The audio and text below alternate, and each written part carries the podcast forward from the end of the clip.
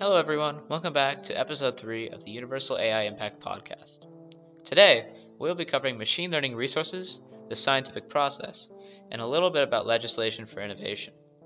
As we all know, machine learning is becoming an integral part of our lives. However, due to this rapid rise of technology, many resources have yet to be created. In addition, as with any innovation, governments and authoritative bodies alike have to balance risk versus reward when it comes to pioneering next generation technology. To help us with this topic is Dr. Gee, machine learning scientist, director of CSIRO, the Commonwealth Scientific and Industrial Research Organization, Australia, and the author of the Mathematics of Machine Learning book. I owe it to Dr. Gee for stepping out of his comfort zone and talking about something he doesn't necessarily have that much expertise in education. Without further ado, let's begin. So, for keen high school students with an interest in mathematics and computer science, how can we begin to think about introducing the mathematical fundamentals behind machine learning? Uh, we, could approach it in, in multiple ways. You could start with with an intuitive approach, um, in the sense of uh, ask about you know what does it mean for two things to be the same or what does it mean for two things to be different? And, and try and you know break it down from this intuitive notion to to more basic notions of of you know uh, things. We can measure similarity between things by subtracting two numbers each which represent a thing and, and build up that way so we can start from the intuition side. Um, I, it, it depends very, and it depends very much on the background of the students, but this this tends to to attract uh, students who who who feel you know somehow a fear of mathematics, right? Uh, but but the the other side of the story is uh, if somebody's very enthusiastic about mathematics, like yourself, then then we could start a different way. We could start a way like saying, well, here's some mathematics. It looks very dry, and you've learned about this before, but actually you, you can use it to measure similarities and differences and, and look all these things that we look we, we see today uh, in our daily lives are actually related to that by comparing looking at similar or different things. It's definitely natural to go to mathematics and machine learning because we are very interested in machine learning and our math progression made it so it would make a lot of sense to move on to a topic such as matrix algebra, which of course is a very important part of machine learning and we figured we might as well use the book as our deep dive because it was a good gateway into two things that we were very interested in. Mm-hmm. And, and, let me also mention, right, the, the that book uh, that you referred to, so Mathematics for Machine Learning, uh, somehow it's not quite targeted at the high school level, uh, in the sense that yes, the book we we hope we like to think we wrote it in an engaging style and it, people like but it's not really targeted at that because a lot of the the kind of concepts that you you you the, the, the book kind of assumes you've heard of before you do need all years of high school and and some some you know almost even like first year of college to to to have have seen before. Um, and and still what's what's very interesting is uh, you, you can engage with it. It's just harder because the concepts are all new and it does take a bit of more time. Our way of engaging with the dry math was to code the mathematical algorithms in python. And in addition we did start a couple weeks earlier to refresh ourselves and learn the new topics as well as we were also accelerated in uh, our mm-hmm. school. No sounds like like look and based on our previous um, interactions, I mean, it, it definitely felt that you had enough background to engage with the book. So I'm not saying that you in particular, but this, you know, I'm not sure who else is listening, but uh, just if the broader public, uh, you know, uh, at the end of high school is where really you get all of these concepts. Yeah. So on to another question. For me, when I was looking at technical papers, um, when it came to novel machine learning algorithms, it was very daunting to try and understand what graphics they were trying to say and what language they were trying to use. So how could we make the technical papers more digestible um, so that more people can understand and we can stimulate that understanding and learning? Uh, at, at some very deep level, uh, the the the the presentations that are used in all these technical papers is actually in a different language. They're using words that look very much like English words, and then it just happens to have a few Greek symbols in it, but but it is essentially a different language. And I think the way we we we we teach, uh, at least at least for the machine learning part, the way we teach mathematics really shouldn't be about oh here are some rules and and and go do these rules for calculations, but really we should be approaching it very much like here's a new language. You need to immerse yourself in this new language. And now these words that sound like English words, like, you know, a vector, for example, it feels like an English word, but it, it has a, it, actually is, is a, it has a, has a deep meaning in, in mathematics. So, so you can think of mathematics as a new language. And a lot of that presentation, uh, a lot of that discomfort is the same kind of discomfort, discomfort when you when you travel to a foreign country and nobody else speaks English. It's the same kind of discomfort. You've you've got uh, you know similar concepts like you you need to get dinner or something, but and you're hungry, but but there's there's no language, there's no common language to to to figure out what's on the menu. And there's no you know not only that but the, the there might be some local food that you've never seen of before. And so so you don't even have that concept in your vocabulary. So so it's really about language. And i think making things more accessible is good. I i do spend some some of my my time trying to to write more accessible documents. But i think this just the same way we learn language you kind of want to start with some beginner books and then get into more intermediate books before you're immersed into it. And so starting right at the, the, the research papers end of this is kind of like being thrown into the deep end in some technical legal courtroom of some foreign country. And that's, you know, not, it's hard. It's just hard.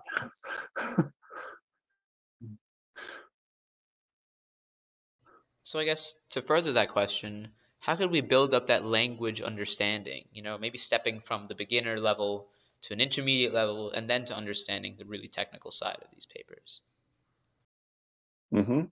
Um, so, so one one thing that's also very strange about mathematics, especially mathematics for machine learning, is what people think of as making good progress. Uh, pe- people tend to to expect too much of themselves, is the way I would put it. Um, the the the the the, book we, we our book is written in a mathematical style and uh, your average person shouldn't expect to be reading more than two pages in in any given day somehow right? You so so there's an expectation because it's a book and people pick it up and go oh it's not it's not so thick and you know i, I could in, in my other books i could flip through this but but you know it, it feels really confronting that you're not you're not progressing as fast. So so there's also an expectation management.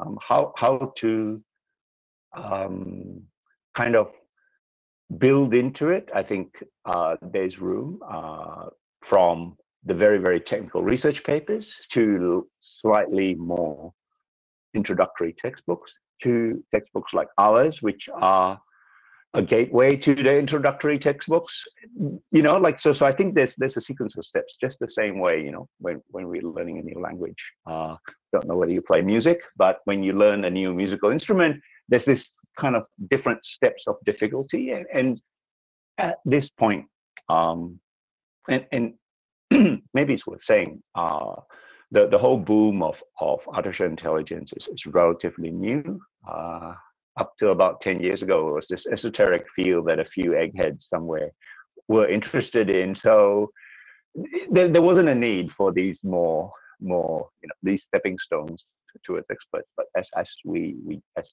artificial intelligence becomes a bigger part of our daily lives i think it's it's important we have this more and more often. Uh, i will definitely say it was a very dense book to read but after we read it a couple of times, we were able to understand it. It was very jam packed with information, but it was useful and it was concise, which I really appreciate. Yeah, well, thanks for saying that. I, I, this, is really good. And by the way, uh, you know, if you do like any book, and not just ours, which is great that you told me that, like it, it is really nice as an author if somebody reads a book and says, yes, I understood something, which is lovely. Thank you. So on to a different topic. Um, when we were doing our expedition into the mathematics of machine learning book, it was very easy to find the link between the math and the algorithmic code of the mathematical concept. However, it was very hard to get an intuitive link on how the math would apply to the actual machine learning model. So the question I ask is, how can we bridge the gap between mm-hmm. the mathematics and the ML code? Mm-hmm. Yeah, I think I think that's a really you raise a good question, uh, which I don't have a good answer to. I think I think um, it it's also somehow related to the history of the field. Uh, the, the the history of of mathematics tends to you know like when you think about if you if you look at colleges mathematics tends to be in their own department these departments tend to have a very very long history you know some some places in europe uh, you know the math department have been there for 600 years so uh, but on the other hand, you know, machine learning, uh, programming, where the code is coming from, is a relatively new field. It, it was, you know, less than 100 years old. The, if you look at colleges, they they come out of uh, computer science departments. They, they so so the somehow the history of the fields are very different, and and um, so the, the even the ways of thinking are very different, right? and and so that that's why that gap exists right and i don't think there's there's any easy way to to bridge that gap i think uh it, there's there's kind of a uh, a convergence of these two differences so so um in from the mathematics side i think more and more and then our book tries to do this too. Uh, mathematics in machine learning tends to be written in in matrix and vector form um, and, and that already makes it closer to how it's implemented on code as opposed to written writing it in terms of sums with indices subscripts and superscripts which are less close to code. Uh, but on the other side software has also been evolving closer towards the mathematics. So you know 50 years ago people would program in fortran. And if you look at fortran code today it looks there's no such thing as matrices or vectors. But but today you know we're building on these these, these historical things and, and uh, modern programming language like python.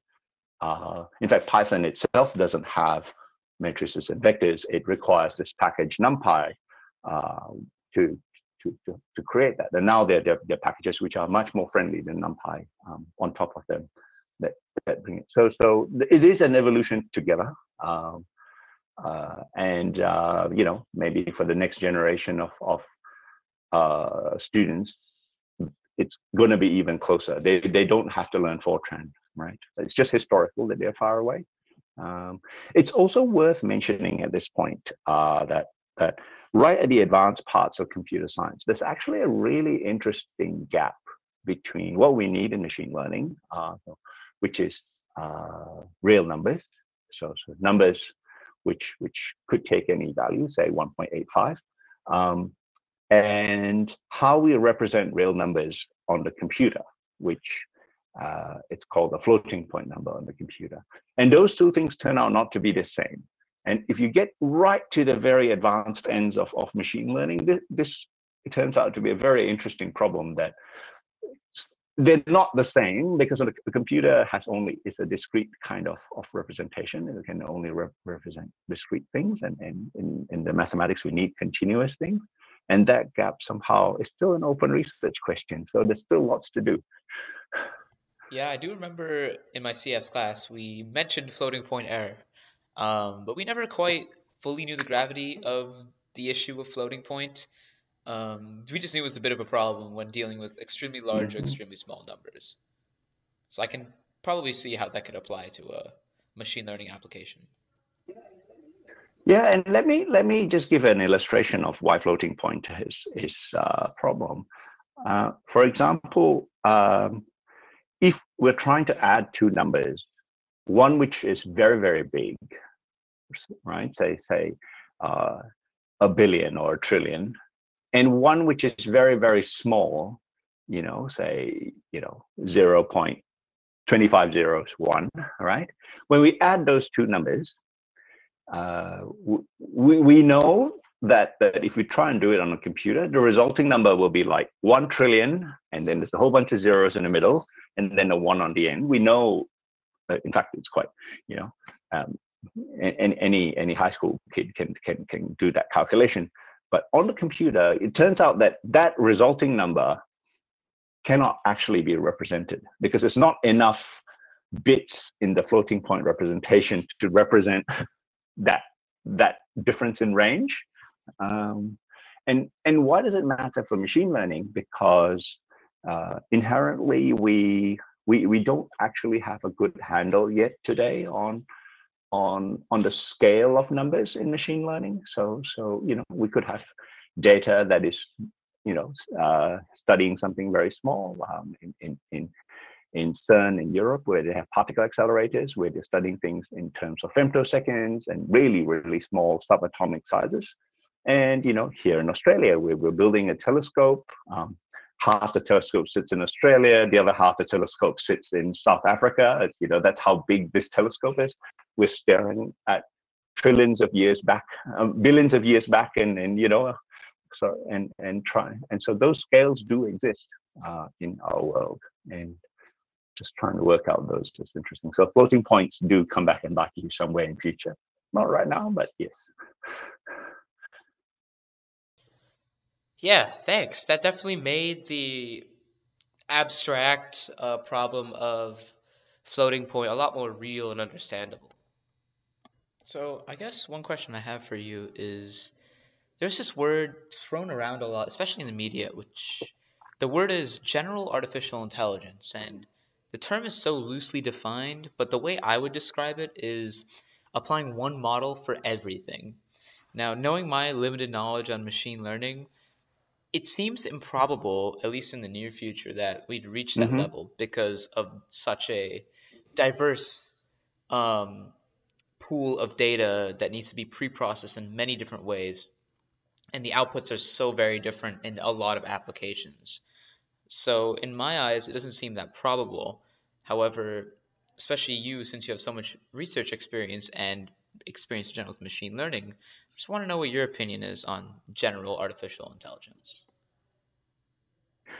So um, it, it, feels also that you're, you're somewhere down this route of of taking a very engineering view of the world. So, so I, I take a very engineering view of the world in this in, in this sense that um, engineers build things, right? So so we we we and, and uh, I, I also have this this bias and I let me be upfront about thinking about this bias. So it's it's a bias in the sense it's the weakness of my training that I see the world as a way like things that we do are constructed you know? Um, and because of, of this built up approach I, I I have this feeling that that a single thing that will solve all problems, a single artificial general intelligence that will solve all problems is going to be difficult.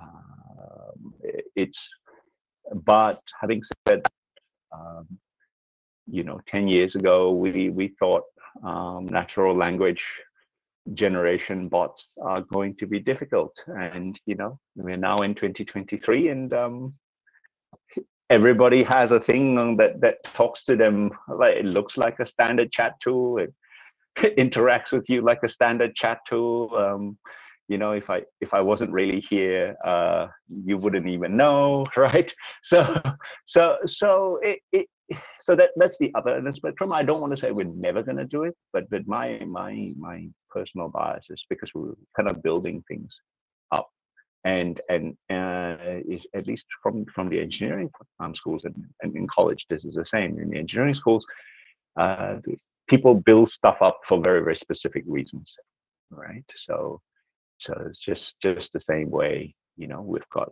uh, big cars because people want to want to to to carry lots of people or lots of stuff or you know you want a low sports car because you want to drive well. And, and so they're quite different solutions um, but there is there is hope uh, when and and just to to to say that that uh, it's not always when we build something it's it's for the single purpose. So so the the chatbot world uh, is a really interesting one because it has given us a way to to represent and generate language. Uh, uh, and so there's another field that I work in, uh, in, in, in genomics, so computational biology. And if you look at, at biology today, if you think about DNA sequences, it's it's the sequence of four letters A, C, T, and G. And uh, when you look at that string, it's a string. And when you pass that string to a standard chatbot, um, the, the ones that are online won't deal with it well, but the same technology that was dealing with human generated strings uh, can deal with these DNA related strings. So in some sense, there's some generalness going on. Uh, and and let me be be upfront with you that it's still an open research question about what what is it what does it really mean to do this generality? And it's a really interesting problem. This is this is literally a, a live research question right now um, as we speak. Hundreds of people are asking this question. Wow. Uh, i never actually knew that these models could understand dna sequences uh, as well. It's very interesting. Um, thank you. Um, switching gears a little bit to the education sphere it seems like to garner more interest in machine learning, I think we have to educate the staff, especially at a high school level, um, to be comfortable with teaching some machine learning topics and maybe even the math behind it. So my question to you is how can we educate like willing staff and what resources can we use to educate them um, into a mode in which they feel comfortable teaching this type of material to students?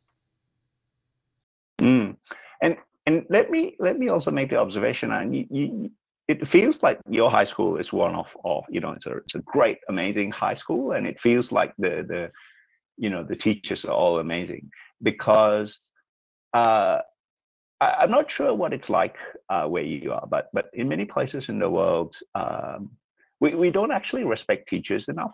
And and so as a society i mean you know yes teachers always always complain that that that, that their students don't respect them but but as a society i don't think we respect teachers enough. So um, we the, the teachers themselves uh, as they they they they they themselves are are being taught mathematics um, they themselves might, might have a discomfort with it. All right and and so when when they're trying to teach this at the high school level uh, this this fear com- communicates across this discomfort communicates across. And so it's not purely about um, what type of materials we need uh, and and also i think uh, it, it's so so so the way to think about about um, somehow the pipeline of it is you have got data in the real world I have machine learning algorithms in the middle. It's, you know, as you said, it might be the technical bit, and then I, I have kind of data coming out on the other side. When I say data coming out of the side, it might be results, it might be visualization, something that that a, the human will need to interact with. There's, as you said, there's there's good resources on how to encode data now, uh, uh, but but also the other side needs needs work. Uh, there's some resources of that as well. Um, but in the middle, I, I, don't think there's, a, there's an easy answer. I think uh, people like yourself could be writing more of this material. I think uh, you know just just knowing where, where you are, what you know, and what you need to know um, somehow uh, is where where it is. And I think um, computers have a role to play also because uh, being, being able to manipulate something is very useful. So, so in many subjects uh, in, in, in school, many science subjects anyway, you, you have labs, right? You, you, you get to go into the chemistry. So you learn about chemistry theoretically, really abstractly, and then you go into the lab and you get to, I don't know, burn something, or I, I don't know whether they allow that in your school, but you know, set something on fire, right? Uh, uh, and, and and and I think with machine learning, I think more of those really interactive pieces allow you to grapple with the dry mathematics better. Um, and I, am not I'm not uh, an expert in education, uh, and by by no means not an expert in education for high school, but I think some, at least with with respect to engaging the audience, something more interactive with the mathematics would be very useful. Yeah, I do feel like if there's some interactability with models, that would make everything a lot easier. Like if there was if everything was very preset, if it was intuitive to understand um, what was going on inside the model, of course, that would make a lot of things easier. And you know, I definitely say that in terms of model development and usage, I'd liken it to making a like to a car, um, where driving the car is you know using the model, like the whole front end code, um, and that usually sparks excitement. And the front end can be used as a means of spreading awareness because a lot of people can use it. It's very, uh, it's a lot easier to definitely use the front end side. However, the front end can also attract the people who are really interested in that back end, in the making of the car. So I definitely do think that having this sort of model is a very good idea. Yeah, and I'll say that the amount of resources for the technical, the much more mathematical side of machine learning is a lot less than the front end. So I guess one thing I have to ask for you is do you have any resources or any ideas for resources? Yep, and it's worth for me to say, right? I think uh, for anybody who, who wants to learn how to code uh, any of these topics, uh, th there's a lot of of freely available high quality material out there, right? So so I think uh, the the real trick is to you know there's stuff on the internet there's a lot of high quality material out there there's also a lot of really bad material out there and so i think for for, for high schools definitely that that curation of good materials online the uh, maybe maybe um, you know some sort of uh, group of friends or some sort of book club can can be kind of getting together about okay if you want to learn how to code in python for machine learning these are the five good resources you should be looking at that other one you know it looks really shiny but it's really bad you know uh, or you know like like so um, yeah. So i think i think curation is, is an important part of that that as well. Uh, I, I guess might be a bit much to ask but if you have any resources at the top of your head that you'd recommend, um, I'd be glad to hear them. Um, I, I, don't actually have have anything in particular. Uh, I think so. So so both ends, right? I think um, when when people, uh, so I I personally like books. Uh, I like reading. Um, it's not for everybody, so this is why I, I do mention kind of online resources. Uh, there's a lot of very good videos. There's there's a video series. I think it's called Three Blue, One Brown, or Three Brown, One Blue. I can't remember which way it goes. Um, and they they are very intuitive on on giving you very nice interactive video, like not interactive videos, but the videos, uh, you know, really very engagingly produced. Uh, there's that. Uh, now, on the other end, uh, all the large machine learning conferences of the world, uh, you know, there are quite a few now. Um, they, you know, maybe they're five a year or something, but they all have uh, what we call tutorials. Okay, they, they're, they're on very specialized topics often, uh, very specific things. So, so they're, they're videos for uh, getting into the mathematics, but there's also videos on what to do after uh, you, you, have. And these big conferences now, um, in the last five, ten years, they're all uh, recorded. They're all freely. All these recordings are freely available. So you're looking at, you know, two or three hours of of really, you know, advanced college level material, um, you know, from the world expert in this topic, right? And these are all also free, freely available on the internet. Um, we, uh, yeah, so, so again, so that's both end of spectrum, but I don't have any specific things to call out.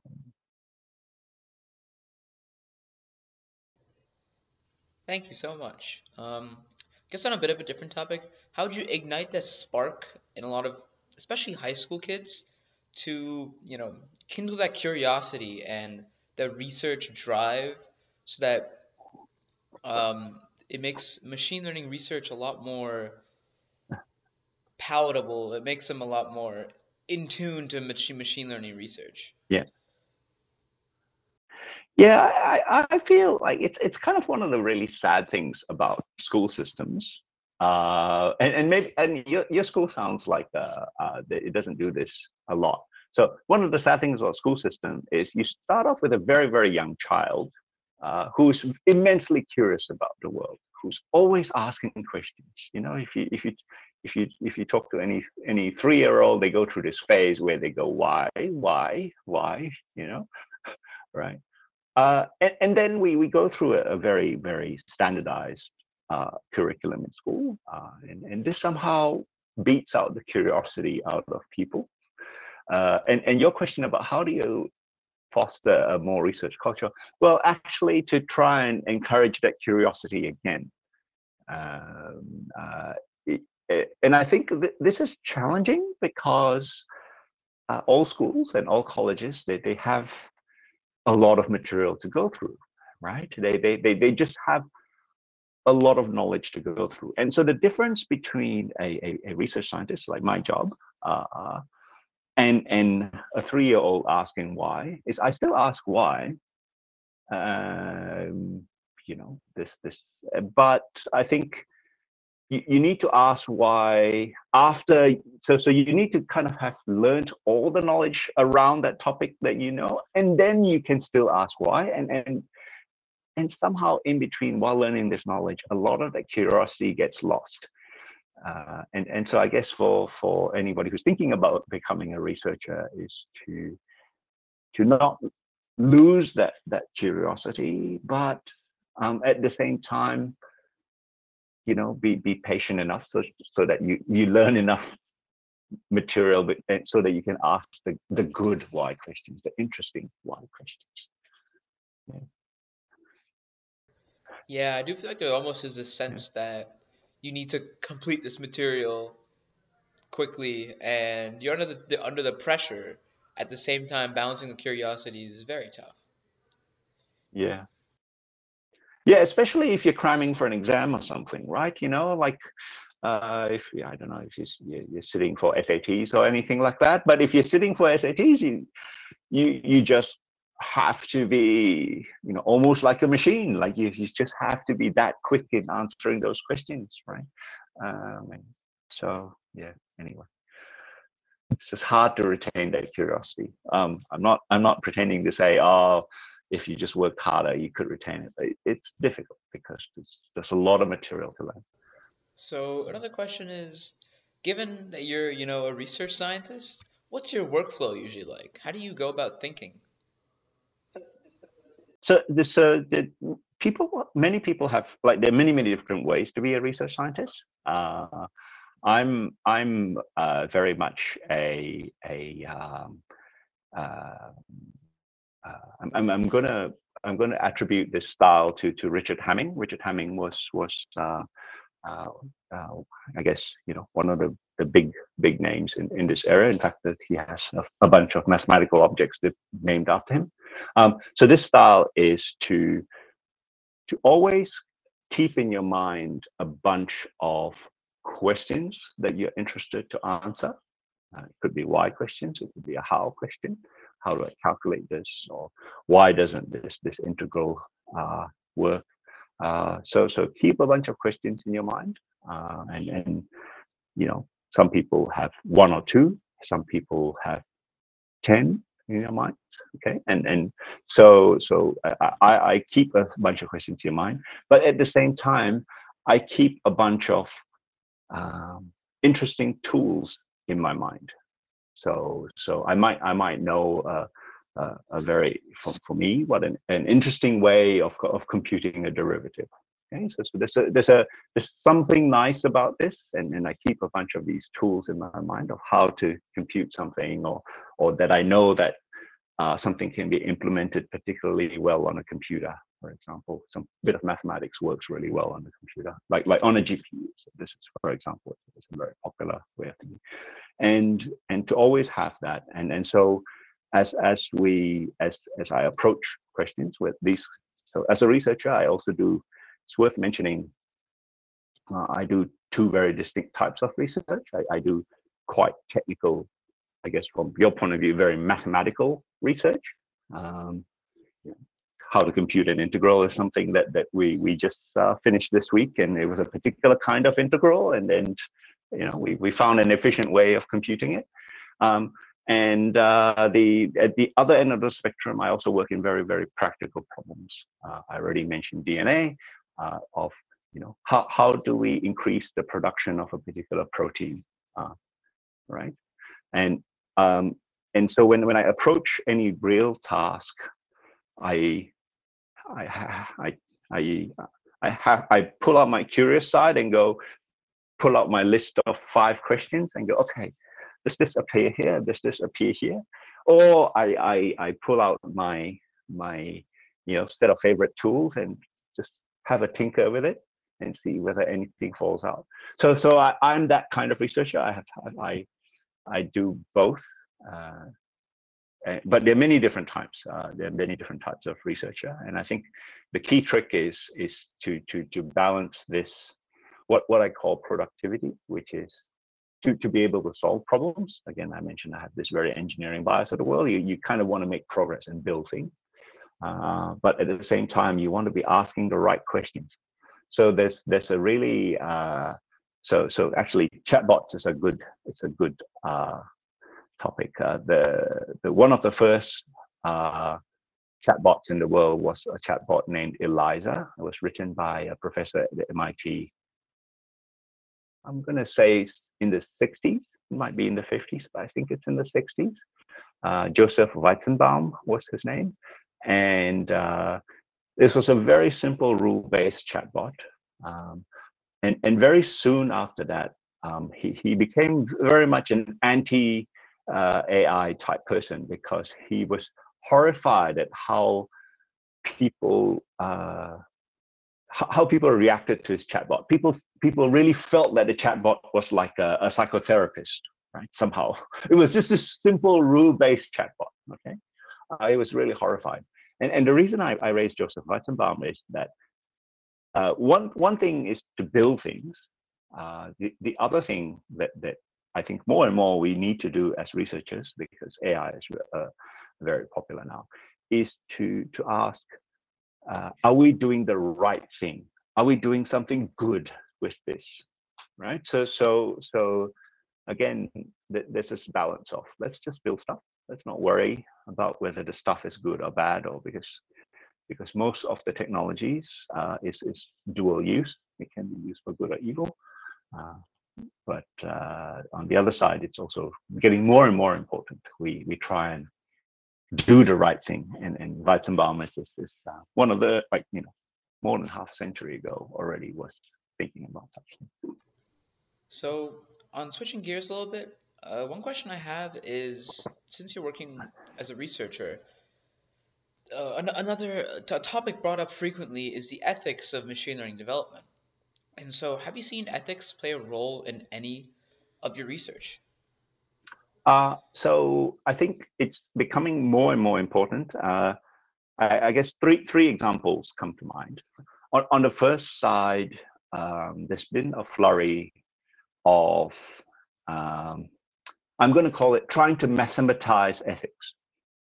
Okay, it, it, and and it's it, depending on on who you talk to. There's can be seen with a bit of horror because saying I'm trying to mathematize what does it mean to be ethical, uh, or it can be seen as well. We have these successful computational tools uh, that that seem to be very useful for many things. You know, we we, we could try to make ethics more precise, uh, and in the hope that we can imbue, you know, the the systems we build with somehow ethical uh, outcomes. All right. So so there is that. So so there's been a flurry, uh, and there, there, of of this work. Uh, there, there's some really really amazing people leading this way. Um, there, so that's worth saying. Um, then there is the the the ethics of um, of of data. I'm going to call it data.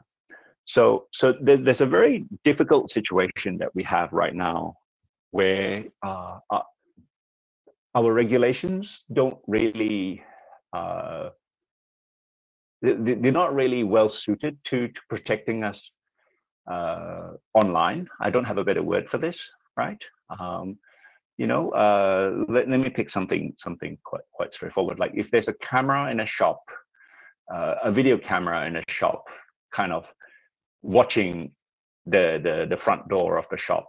Um, ostensibly, prevents theft, but on the other side, this camera could record everybody who comes in, uh, you know, uh, and and and that data could be used in in some sort of machine algorithm. So this this ethical collection uh, and use of data, uh, I think I think it, it's it's a live topic now about how do we regulate this, how do we protect people's privacy, how do we, you know, uh, this this this uh, phrase uh, that's that's often bandied around, you know, the right to be forgotten. Uh, so so so there's there's there's all sorts of interesting ethical questions there. Um, I, I am not an expert in in in privacy or, or regulation. Uh, so I can't speak a lot to that, but I think there's there's a lot of room for for uh, you know people who study law, people who study social sciences to, to understand that.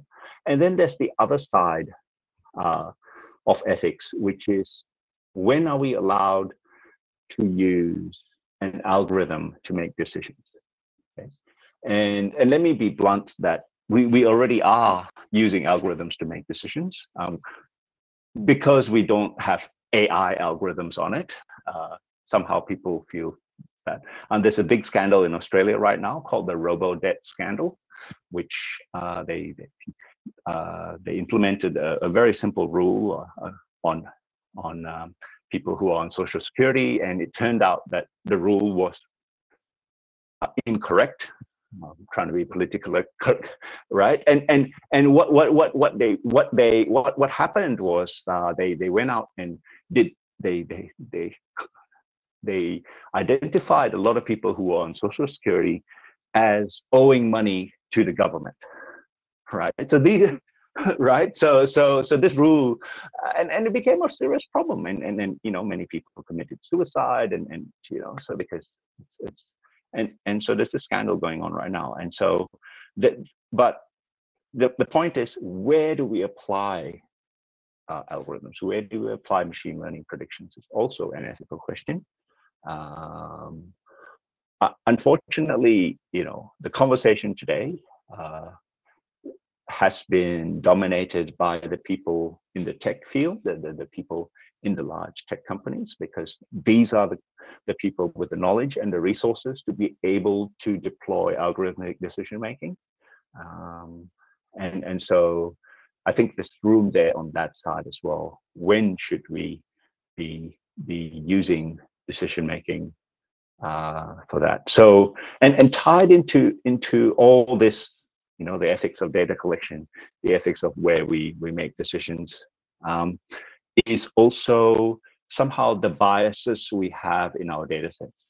Uh, uh, because once once we, we we like to think as as as scientists that that data is somehow objective and and uh, uh you know speaks fully to the whole truth, right? But what what what we often forget is data is collected.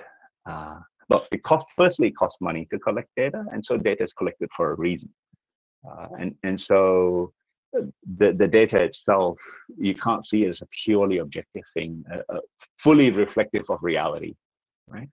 Um, so, so I've got a good example there of this bias. Uh, uh, nothing, you know, like like like to, in Australia in ecology. So, so in Australia we've got this cute little animal called a koala, and if if and and we have this really nice website where people can upload uh, you know, if they sight a koala, they can upload, uh, you know, I've sighted a koala at this location and here's a photo of it. Okay. Now, uh, if if you look at this website and you ask the question, where do koalas live? And you think about this this data as you know the objective truth. The conclusion you will get by looking at this this this data set is that koalas live next to roads. right? Okay, and, and and so so this is a very good example of, of the fact that there is data collection and data is collected for a reason. Well, it's usually tourists driving down roads and around Australia. Uh, but if you treat the data as, as this objective, untarnished reflection of reality, uh, it is biased. And and so that bias and, and koalas are are not such a such a big deal if we get the, the distribution wrong. But you know, there are other things in life, right? You know, where where do crimes occur? Uh, you know, yeah, uh, th those kinds of questions, and, and those can be really, really difficult. And it's worth remembering that data is collected for a reason. Yeah, I think I've experienced this data bias firsthand a little bit because you know, I'm interested in meteorology, and so recently I was tinkering around with a machine learning model to predict a certain type of storm in a certain type of area, and when I was trying to create my model and gather the data for it, you know, I would get a lot of data from this specific area because the storm is usually very local, but now it's been happening in different areas. And I didn't really take into account factors such as terrain or coastal influences. And I saw that my model didn't really perform as well or didn't even give mm-hmm. like a real storm, which uh, was definitely an interesting find. And that data bias was really evident, especially in the model I made. Mm, no, that's a yeah, and, and actually, it, since you're interested in meteorology, right? I, I think um, the the data coming out of NASA from from the Earth observation satellites is absolutely amazing, right? Um, you like like just amazingly high resolution. It's it's it's freely available to the public. Uh, they have really good APIs, uh, application programming interfaces that you can interact with. Um, yeah no it's really very amazing. Uh, and and actually it's worth adding something else. So so on one side uh actually thank, thanks for, for mentioning this right? So so i think on one side we we we, we like to to dream that uh, all our models all our models of, of say predicting weather or predicting where storms occur can be data driven we so so that's one dream and and i think the machine learning world has has moved that that dream has made that dream progress a bit. So we've got had a lot of advances, uh, but it's worth putting a plug in for good old fashioned physics, right? We we know a lot about how uh, storms evolve. We know a lot about the conditions that give rise to these storms. Uh, you know, like certain certain as, as you noticed, right? Certain certain land um, uh, earth formations, for one of a better word, give rise to storms, right? And and and coastal regions are also very important, right? So so we we know that physics, and and in fact we have very very good models uh, of of that physics. You know, the, the when I say models here, I'm talking about you know, literally mathematical equations that can be simulated forward on a computer uh, really well. And not the models are not all 100% accurate, but by by looking at a whole set of models, we can manage that uncertainty, and, and by and large, that that that overall set is quite good. So uh, I, it's it's an interesting question going on now that you know how do we combine the best of both worlds? Because there's the data-driven models and then there's the knowledge driven models. Uh, and i think there's there's a really an important question to be asked about how to combine them. And maybe using a more concrete example uh, we, we we know that if we're using an online chatbot uh, sometimes it gives out things that sound good but they're not real. They're not facts right? Uh, and um, the same thing could happen with these data driven models say for for for weather forecasting or right so so you they they may be real uh, they they may, might look realistic but they may not respect physics Okay. And, and so how to combine the best of these things, how to make sure that, that these generative models, these, these, these machine learning models are somehow respecting what we know about the world? Uh, it's an interesting open question. Yeah, I remember thinking about maybe having a physics engine check whether the storms I was forecasting were even in the realm of possibility or even meteorologically accurate. Uh, it seemed a little complicated, but I tried thinking about how some of the physics models would be able to ground the model in some mm-hmm. realism. Mm-hmm. And, and and just drawing another analogy to show uh, what what it means to check this. We, we what what it means to check. So so in computer science, uh, so Python doesn't really do this, but but there are many computer science like, like languages like C, uh, where we, we, we need to compile the the the the, the, code, right? We, we compile it from the code with the language write it into something that runs in the machine. And in Python, it's also done, but it's done under the hood, so you don't explicitly see this. Now, uh, you, you could think of fact checking somehow as as a compilation, right? Um, you, you, you, you, you take a model that's data driven, uh, some, a data driven model and generate some, some possible features. And you could compile it to check whether it respects some physics. And this is essentially what compilation does, right? It checks whether your code is syntactically correct, right? And after that, you're kind of comfortable, okay, at least it's syntactically correct. It doesn't mean that the code is still doing the right thing, right? It, it, it just means that it's at least it respects some set of rules. Right?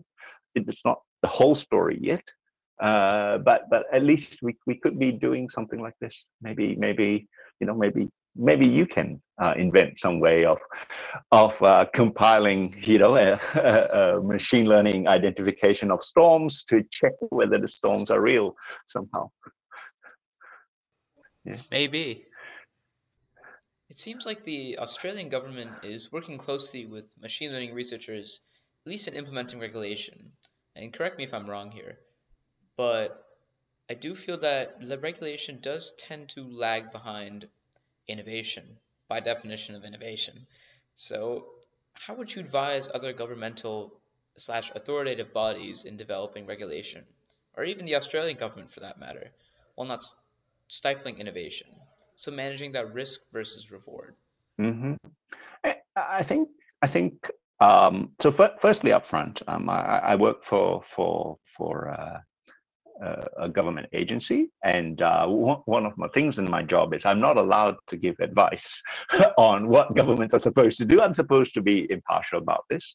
Uh, but but let me let me let me try uh, say, a few different things right? So firstly um, I think the, the European Union has been very much uh, on the front foot with respect to to regulating AI. Uh, there's there's all sorts of interesting questions about because the technology affects other parts of our lives. We we also have regulations already for those parts of our lives. So, so we have, for example, I, I mentioned privacy earlier in, in the example of when we're allowed to use data. Um, we we we we don't need a brand new regulation for privacy. We already have that. Privacy, consumer privacy uh, protections are real and there, uh, and and we just need to to to figure out how to to interpret them correctly. Uh, you know, this is part of the education of what is AI, uh, but but also to to enforce them properly because now a lot of the the kinds of of difficulty uh, in regulating AI is because AI tends to be global, uh, like they're globally relevant, right? So, so it's hard for any single country, and Australia is, is a very small country. So that's that one side. Um, and and with with respect to to thinking about you know where like uh, how how we how to balance this innovation question right um, in in in many ways i so so we we have regulations so so actually there was a very nice nice article about about apples okay so and and this was with respect to uh, renewable energy. So so the analogy was if I have an apple tree in my in my yard, uh, and I, I pluck apples and I eat it, uh, that's fine. And if the apples have worms every now and then, I'll just chuck it out, right? But if I get these apples and I start uh, giving them to my neighbors, I somehow, you know, need a higher quality, right? And if I now start selling apples, you know, to, to the local big supermarket chain, the supermarket chain will require an even higher quality from that.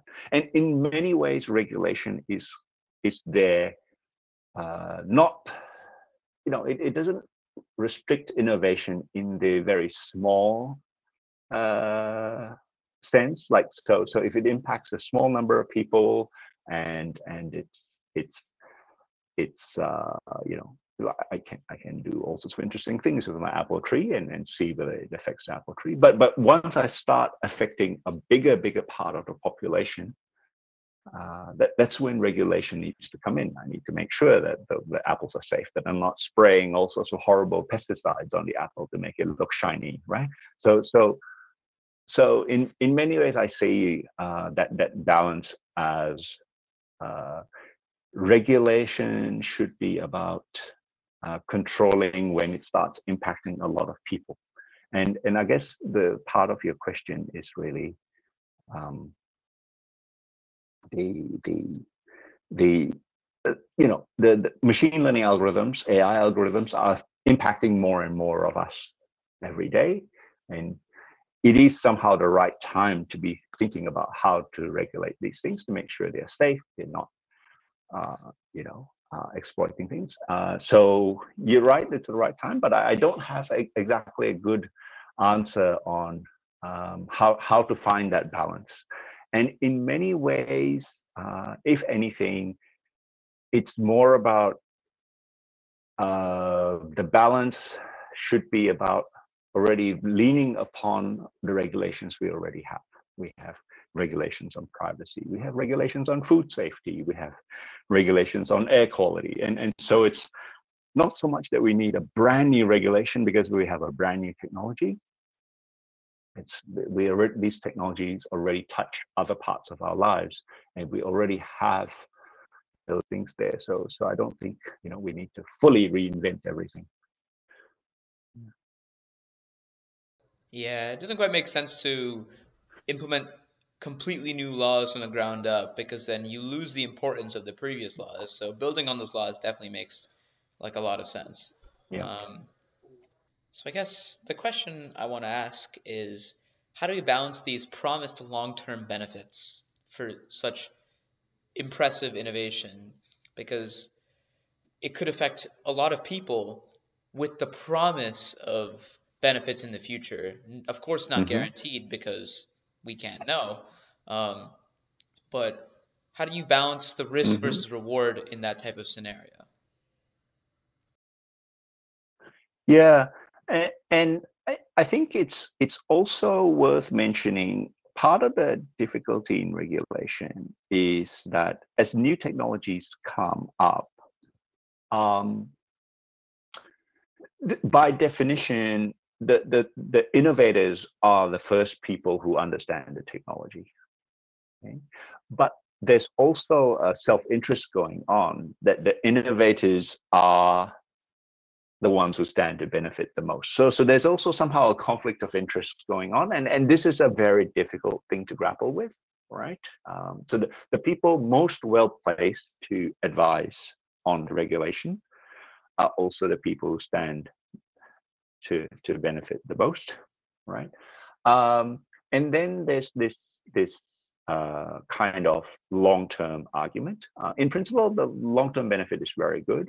Uh, unfortunately, the like a lot of things in tech, um, these words have been kind of used in a, in a bad way. So, so the word long-term long-term now and in, in, in, in the tech world uh, is associated with this this I'm going to call it a cult even of long-termism, which is imagine a future, uh, you know, uh, I don't know how long, term, that is a million years away. I don't don't quote me on these numbers. Um, where you know there'll be a, a trillion trillion human beings in the world, right? And those trillion trillion human beings, they're spread all over the cosmos. We need to think about them. Okay, that benefit for them, and we, let's not worry about our our minor issues today.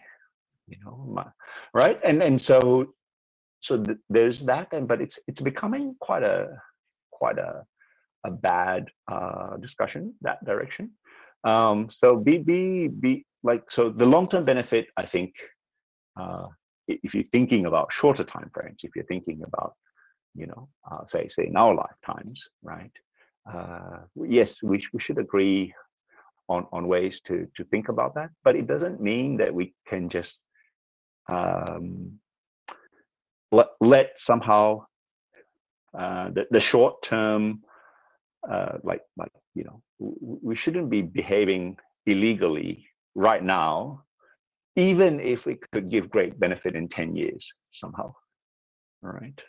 Um, and and and uh, although standards of society does change right? Standards in society does change uh, you know um, yeah, good examples are right right for women to vote has, has changed in you know very short period of time.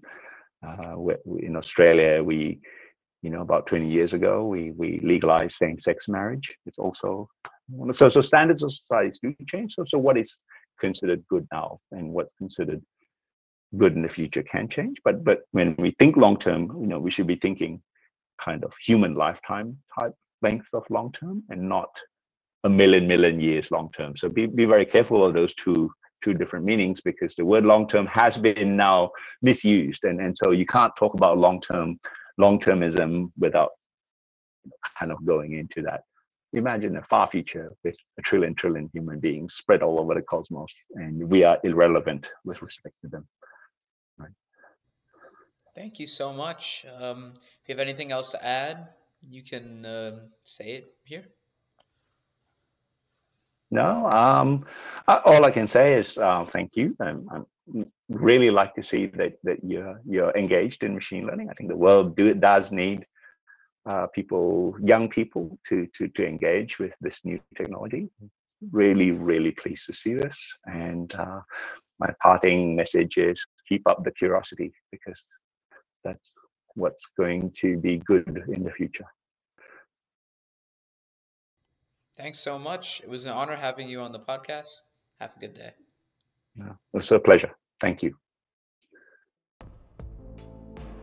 Once again, thank you to Dr. Anji for really giving us these deep insights and questions to think about.